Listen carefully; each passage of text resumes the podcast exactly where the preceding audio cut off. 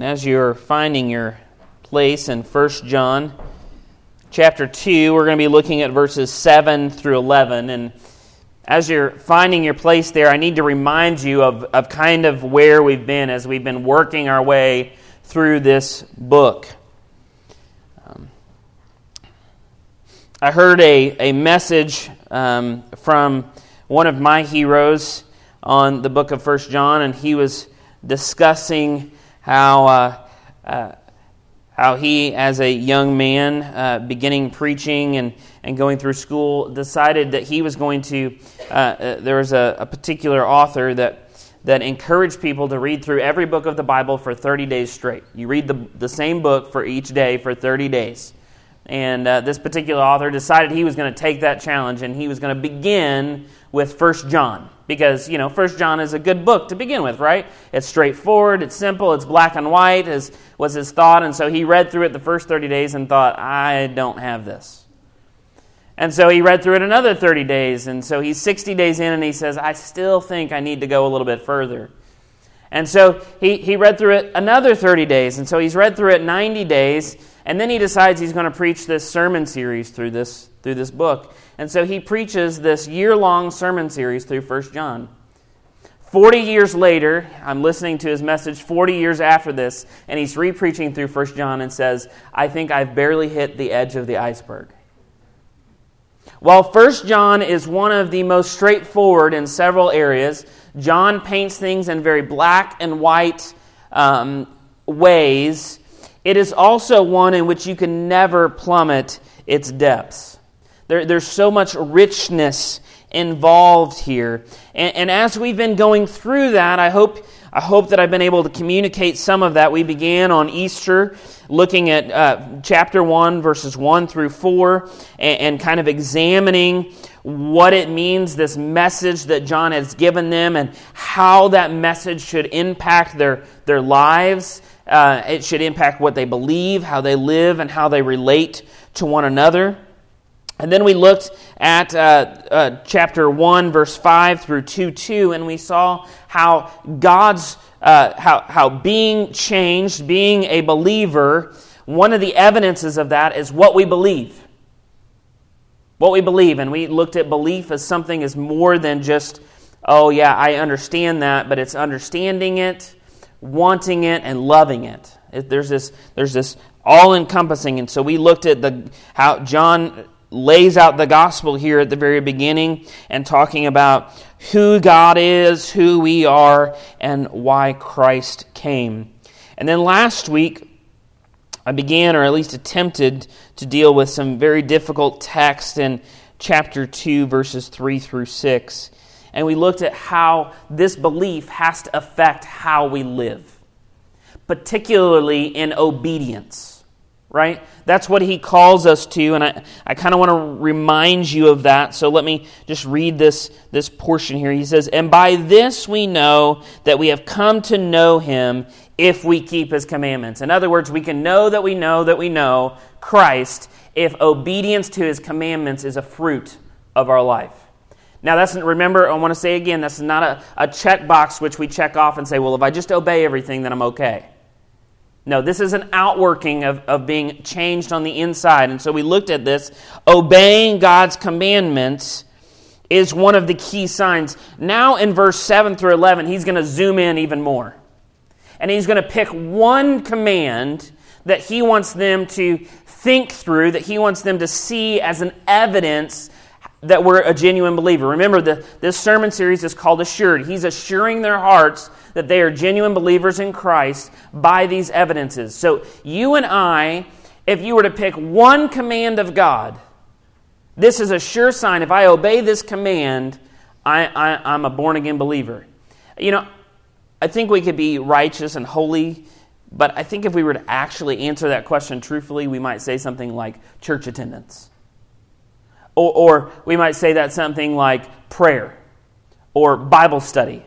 We, obey the command to read His Word, to study His Word. Or, or we might answer that, um, uh, we might have a myriad of answers. You know, Christ Himself was posed that same question. He, he was asked, what was the chief commandment? So let me remind you from the book of Matthew what Christ's answer is to the chief commandment, the greatest commandment. And in Matthew chapter 22, verse 34, it says, But when the Pharisees had heard that he had silenced the Sadducees, they gathered together, and one of them, a lawyer, asked him a question to test him Teacher, which is the greatest commandment in the law? And he said to him, You shall love the Lord your God with all your heart, and with all your soul, and with all your mind. This is the great and first commandment. And the second is like it you shall love your neighbor as yourself. On these two commandments depend all the law and prophets. Well, Jesus summarized it for us, right? He's going to he's gonna give us the, the greatest commandment. If we could summarize all the laws and all the commands and, and put them into one, one word, Jesus gives us this love God with everything that we have and love one another, right? He, he summarizes these two commands.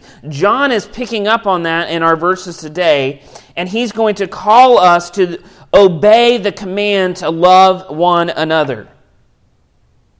To obey this command. Christ says that upon these two commands depend all the law and prophets. So it is vital that every genuine now remember, we've been talking through 1 John. He's trying to discern who are the false disciples and who are the genuine disciples, false believers, genuine believers. Every genuine believer would demonstrate, would exemplify Christ's love. Christ himself said, This is the chief commandment. Love one another is not an option but it is a defining mark for every believer. We cannot separate love for God and love for others. This is why today we will see that your relationship with others is defined by your relationship with God. So with that in mind, I'm going to ask that you would read along with me 1 John chapter 2 verses 7 through 11. John inspired by the Holy Spirit writes, "Beloved, I am writing you no new commandment, but an old commandment." That you have had from the beginning. The old commandment is the word that you have heard. At the same time, it is a new commandment that I am writing to you, which is true in him and in you, because the darkness is passing away and the true light is already shining. Whoever says he is in the light and hates his brother is still in darkness. Whoever loves his brother abides in the light, and in him there is no cause for stumbling. But whoever hates his brother is in the darkness and walks in the darkness and does not know where he is going because the darkness has blinded his eyes. As we begin this, we cannot separate this from what we looked at last week this obedience to a command. Now he's, he's going to zoom in on this one command, and I've already given you the clue that this command is to love one another. We see that made explicit in verse 9, and we'll get to verse 9 at the end, but leading up to that, understanding that this command to love one another is a, is a test, it is a um, evidence of assurance of faith. It is evidence that you and I are gen- genuine believers in Christ. So he starts this with love's command and verses 7 through 8. Love's command. When we look at these verses, you may be saying, John must have some kind of mental disorder. He's talking out of both sides of his mouth. And as you read through the book of First John, you would understand that this is not normal. Right? John is very black and white. This is truth, this is not. And so we come to this passage and he says, I'm not teaching you a new command, but I'm teaching you a new command. And so, and so you get to this passage, and very quickly you could, you could be um, you could be confused or, or, or shaken. So, so we need to spend some time understanding what exactly is old and new about this command. What John is telling them is nothing new because we look at this verse, and in verse 7 it says, you can find it with your finger there, uh, or verse, yeah, verse 7, it says, The old commandment is the word that you have heard. In other words, this is a commandment that they've known all along. This is nothing new, this is nothing novel. There's, there's nothing um, extraordinary about this command love one another. And the reason John is pointing this out is because John's context is full of preachers who are trying the novel.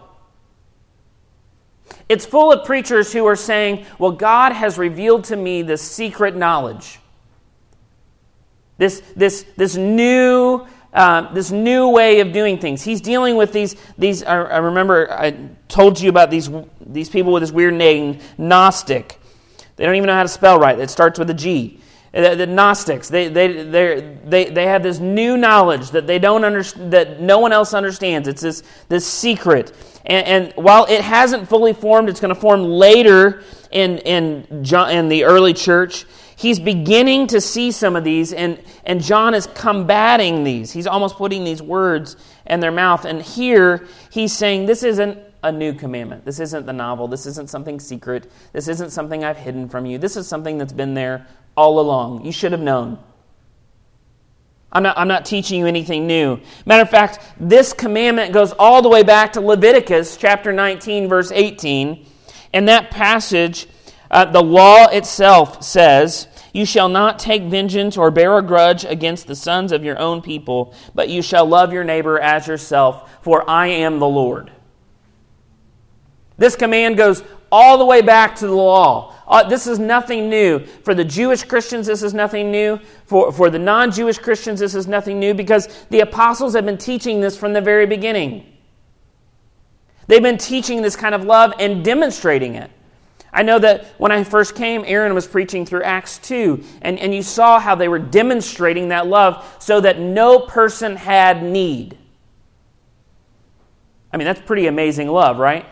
They're, they're, they, this was an important part of who they were. From the beginning, they were taught to love God and obey His commands. Obey all that He taught them. Matthew 28. That was their, key, their um, commission, right? From the very beginning, they knew this. So this is nothing new, nothing novel. And for you sitting in the pew, you're like, yeah, I know I'm supposed to love my neighbor. This is nothing new. We've been talking about this. We, we had a whole series on what it meant to love our city and, and how it is that we do that. This is nothing new. But on the other hand, he says, this is new. Now, how can John be saying that? I, I hope you all get with me how it's old. It's been around for a long time. What does John mean and this is one of those, verse 8 is one of those passages that I was talking about at the beginning that you could spend your whole life plummeting its depths and never come out. It could encourage the most, if all you had was this passage on one page and you were entrapped in prison, you could think on this passage and be encouraged by this passage for the rest of your life. That's how serious this passage is. Notice what he's saying. I, at this time, it is a new commandment that I am writing to you. What is new about it? Which is in him and in you. The thing that is new about this commandment is the way it has been fleshed out in front of their face. You see, they've had this commandment for centuries. This commandment is nothing new. Everybody knows that you should love your neighbor. Nothing new in this.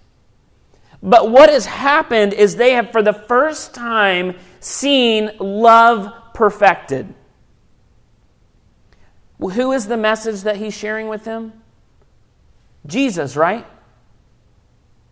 For the first time, for centuries, they've been told to love their neighbors. They've been trying to do it. Matter of fact, they have all kinds of laws that support that, that they've put in place to encourage that kind of love. But now they come to Jesus and they see that love demonstrated in perfection. This is not new in a timeline, it's new in demonstration, it's new in kind. We see Jesus here demonstrating this love. This is new in two ways, I think. We see Jesus demonstrating an unfettered love for his Father. We see this love demonstrated in an unfettered way with him and his Father. We see the Trinity express love clearest when Christ comes to earth. We see him talking to his Father, and we looked at this last week, obeying his Father, praying to his Father that his will be done. We, we see an unadulterated love for the Father that goes above everything else. But it doesn't just stay there. Which of you could put up with Jesus' disciples the way Jesus did? Talk about a motley crew. Right? John, now we all want to call John the apostle of love, right? That's what we want to call him because if you read John, the Gospel of John, and his epistles, he is very concerned with love. But you know what his first nickname was? He was one of the sons of thunder. He, he, he was brash. You know, we want to we want to we want to pin all that on Peter, but John was right there with him. He, he wasn't he was he was transformed over time, but but he himself was was this let's go get him kind of guy. Look, look at the he had tax collectors. He, he had fishermen. He had he had a motley crew of individuals. And Jesus loved them. Matter of fact, when Jesus is trying to teach them about love, he's trying to teach them about how it is that they should love one another, the way that he has loved Christ. They're reclining at tables and they're arguing about who's going to be better. And Jesus takes off his outer robe, wraps a garment, a towel around himself, gets down on his knees, and begins washing feet. And he says, Love one another this way. This is the kind of commandment that we see. It's not new in time and space, it's new in the fact that we've never seen it like this. Jesus says, You've heard it said that you ought to love your neighbor I, and hate your enemy. I tell you to love your enemy. Whoa, wait a minute. This is completely different. In other words, the love that you and I express for one another, the command to love one another, the expression of or evidence of love as a sign of faith in Christ, is something that is totally different than anything the world can offer. It's something totally new. While they say we ought to love our neighbors, the Christian love that is evidence of faith is something that is beyond all of that. And that's why he goes on to say not only is it new in him, it's new in you. No, look at what he, I'm not making it up. Look at what it says here. He, he says in verse 8 that it is a new commandment that I'm writing to you, which is true in him and in you. In other words, the love that they're seeing in one another is completely different than what they've ever experienced before Christ. This is a, a new kind of love in the way you and I experience it, and that's why he will go on to say, The darkness is passing away, and a new light has already been shining. And the true light is already shining. He can say, Up until this point, up until Christ, there has been a darkness over this kind of commandment. We, we haven't quite understood it, and we're going to get into what that darkness is here in a moment when we look at verse 9 and 11. But, but there's this darkness, but the true light has already begun to shine. Christ has already begun to demonstrate and show, and his love has already exemplified love and purity, love and perfection. As we hear that, you have to be asking yourself is this a new commandment in me? Is, is this something that I'm demonstrating? Is this kind of love, and we're going to look at the consequences of lovelessness and the consequences of, uh, of love here in a minute, but is this love something that is in me? This is what he's asking. Remember, these are, these are check boxes by which we examine if, if we've truly accepted Christ, if we're truly new creatures in Him, has this already begun shining in my light? But John, being the kind of disciple he is, never leaves doctrine in the ethereal. He's not, he's not going to let you talk about it as though it's out here. He's going to bring it right home to life, and that's what he does in verse 9 and 11, he talks about the consequences of a loveless life. Verses 9 and 11, and we're going to come back to 10. It's kind of the center of this at the end. But as John moves forward, he begins comparing a loveless life with one that is filled with this kind of love. And in verse 9, he says, Whoever says he is in the light and hates his brother is still in darkness. Verse 11. But whoever hates his brother is in the darkness and walks in the darkness and does not know where he is going because the darkness has blinded his eyes. John is taking us back to chapter 1, right? In chapter 1, there was this claim to be in the light. In chapter 1, verse 5, God is light and in him is no darkness right? So he's he's taking us back to chapter 1 and he's saying the one that's claiming to be in the light as God is in the light, the one that's claiming to be that person but hates his brother is actually still in darkness. The one who is claiming to be with God, to be on God's side, the one who claims Christian you know, that's not just a fun word that we throw around. That, that, that, that word is, is meant to describe a person who is in Christ, who finds their identity in Christ. A Christian finding their identity in Christ. If we're going to do that, then we, and we, if we're going to claim that and we hate our brothers, we are actually still in the darkness. This is like someone saying, I love God, I just can't stand to be around his people. That, that's really what he's talking about. The person that says, I love God at my home because I stand, can't stand church people. That, that's this person. And you know what? We're not all that lovable. We have our own faults, our own sins, our own. Th- this is who he is describing. John says that they claiming to walk in the light are actually in darkness. What does he mean by hate here? We can look at this, and let me ask any one of you do, do any of you hate one another in here? That's kind of a hard word, right? Hate. So, so we read into that our, our English context of, well, hate's a bad word. We don't say that. Like we're talking to one of our children, right? You don't say you hate something because that's, that's really harsh. But let me talk to you about how Jesus used the term hate. Because I think this is more what John is referring to. And Luke chapter 6, verse 22, Jesus talks about hate in this way. He says, Blessed are you when people hate you. Right?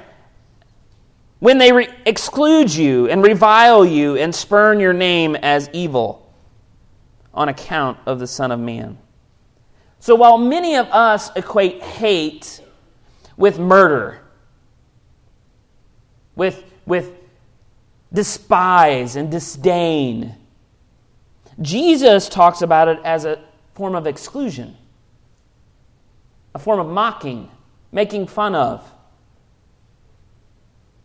spurning, in other words, not wanting anything to do with. Jesus uses it in reference to those things. Now, now that makes a whole new meaning to 1 John. When we look at it this way and we look at it in the general term, and I've just taken one text, I could take you to numerous, in which the term hate is often used alongside of less than murder kind of things. For John, hate is really just the opposite of love. It is really not showing love or being loveless. In other words, loving myself more than I love anybody else. For John, hate could include excluding somebody from participating in a Sunday school class because they don't quite jive with you. Or you invite a bunch of friends over from church and you say, I'm not going to invite them because ah, they kind of get under my skin. Do you, get, do you get what John's saying here? He's not talking about hate in the term of, I'm going to go kill someone. He's talking about the one who, who doesn't include, who excludes, who, who kind of puts someone off or makes fun of someone because they don't quite fit with you. That doesn't jive with the light of God. That, that, that doesn't coexist. That is the person living in darkness, not the person living in light. And we see this affect us in three ways. He walks in darkness. This person who claims to be in the light, but hates his brother, walks in the darkness. And remember, we said last week that a walk is this all encompassing, it's a manner of life, right? It's the way we carry out our business from day to day. When we go to the store, when we go to work, when we come home, when we mow our yard, when we get buy groceries, whatever it is that we're doing, this is our walk. This is the manner of life in which you and I are living. And he's saying here that the effect of the one who hates his brother is he walks in darkness. There, there is a, a darkness that characterizes every aspect of his life. Now, people want to separate my love of others and the way I am holy, right? We want to separate those. We, want, we, we are okay in modern America with the, the, the monastic movement of I'm going to go live as a hermit and not interact with anybody, and I can be more holy that way. That is not more holy. That's just removing every temptation there is and every evidence of holiness. God doesn't call us to be hermits. He, he calls us to see this expressed in the way we go about life. And you, you and I can picture this person in our mind the person that when you go to the grocery store and, and they see you and they know you, they, they like walk a little faster to get out of the way. Now, this grocery store is not quite big enough to do that. So, this is like maybe Walmart holiness, okay? But they walk a little bit faster because they just want to be left alone. Or, or the person that that when they go when they go running and they see you coming, their earbuds are out, but then all of a sudden they stick their earbuds in, right? Because they don't want to stop and have a conversation. They don't. They want to know, you know. Um, the, we we see this in all kinds of ways. You, you almost don't want to be around them because their their life, their walk, their manner of life is is surrounded by darkness. But we see a second effect. They don't know where they're going. They don't know where they're going. This darkness, he says, has an effect on them. In, in, chapter, or in verse 11, he says, But whoever hates his brother is in the darkness and walks in the darkness and does not know where he is going. They're lost. They're directionless. They don't know where they're going in life. They don't know what they're doing. They don't know how they're going to get there or why they're going to go there. That, that's, um, that's pretty intense. And you say, well, how does that affect you? Well, I'm going to illustrate with the relationship with me and my wife. Sorry, honey. It's the only way I can think to illustrate this. Now, I'm, I'm a pretty driven person, regardless. I, if I have a goal, I, I, I run headlong into that and I have to stop and that's why I'm thankful for my wife that helps me stop and smell the roses because sometimes I just I, I, just want to get there and get it done and and so but as I began college we had already been dating. I already knew that I was going to marry her. The only thing standing between me and marrying her was a college degree. That's what I was honoring my parents that's what they requested of me. So I'm like okay I can do this. So uh, knowing this, knowing that that was the direction I was going, knowing that I wanted to propose to her and I wanted to be with her, something amazing happened.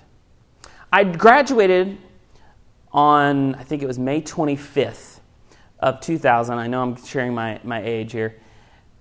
On May 26th of the year 2000, I began college full time as a student. I worked full time because I knew I had to earn enough money to support her. Because the rule in my house is you can't have a girlfriend unless you can support one. So I knew if I'm going to get married, I better be able to support one.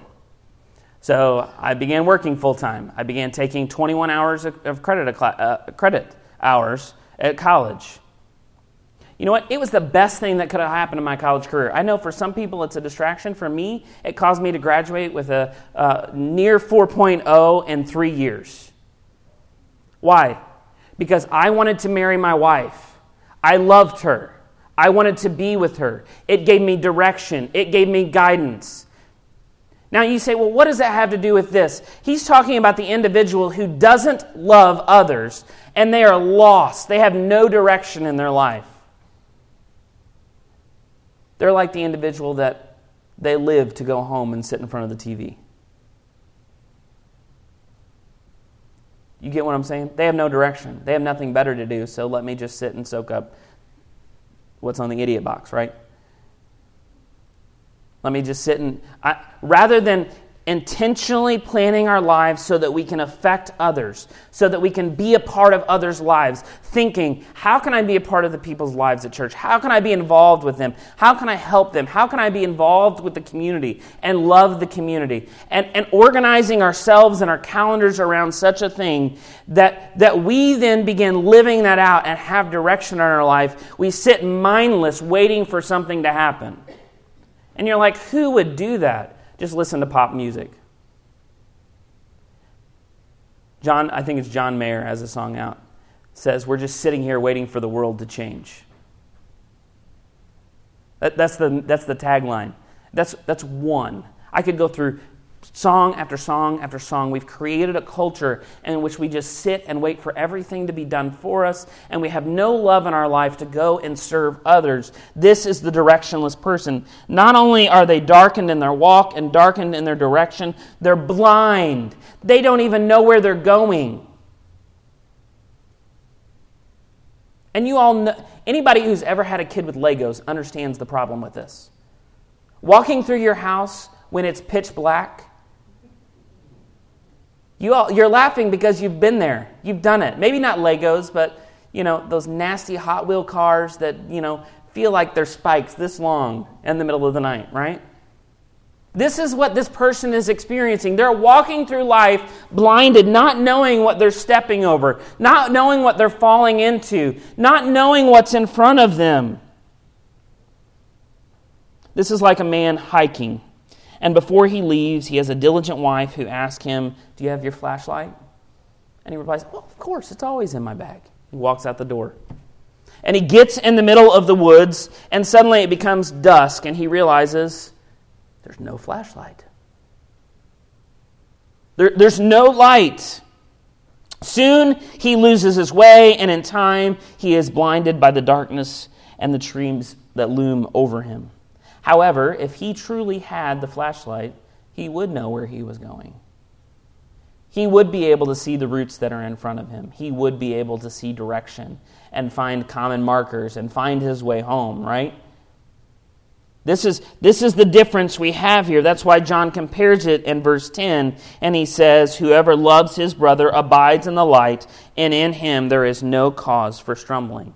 Notice the distinction here, and I'm running short on time. So, the, the, the distinction here between these. In, in verse 9, he says, Whoever claims this. He's going to claim to be in the light, but he hates his brother. What happens in verse 10? Is he claiming anything? Is he trying to seek recognition? What, what is this person in verse 10? Whoever loves his brother. He's doing it. Whoever loves his brother, it is already evidence. He is already doing this thing. Whoever loves his brother abides in the light. This stands in drastic contrast because this person who loves has found their home in the light that is God Himself. They found their home there. One commentator describes it this way John means to live in conformity with the gospel as an authentic disciple of Jesus Christ. That's what he means to abide in the light, to live in conformity with the gospel as an authentic disciple of Jesus Christ. This love for others exemplifies that I'm abiding in Christ's love himself. As you and I experience this love, we are then able to love others. Because I don't have to find my love in, in you to know that I'm accepted. because I find my love in Christ, the knowing that He's already accepted me. I can live out of that regardless of someone else's reaction to me, regardless of whether or not somebody deserves it. There is no caveat in this passage. He doesn't say we can love one another and abide in Christ if the brother is lovable, if the, the brother or sister agrees with my opinion, if they love me first. No, he says this person loves and abides in Christ, and the consequence of that kind of life is there is no cause for stumbling. There's no cause for him stumbling or anyone else stumbling. What do you think the number one reason is people don't want to come to a church? Given reason. I, I, I think, we, you know, anything, even the best statistic is kind of a guess, but I think we'd probably be surprised that it's the people that are inside the church. Now, some of that is excuse, some of that is um, a way out. But I think there may be a point that they're trying to make there. I don't know that I can dwell with those individuals. Because someone there has offended me, because someone there ha- has, has hurt me.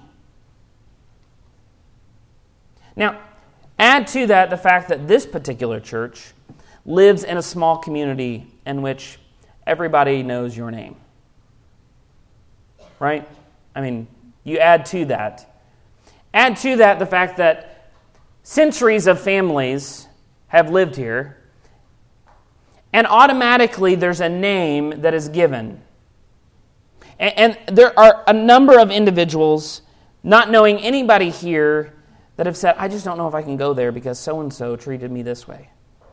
And when I look at them and say, so and so doesn't go there, they're like in shock because their family has gone here for centuries. The church gets a name by the kind of love we have for one another. What does Jesus say? They will know you are my disciples by how good you are, how nice you dress, by your love for one another.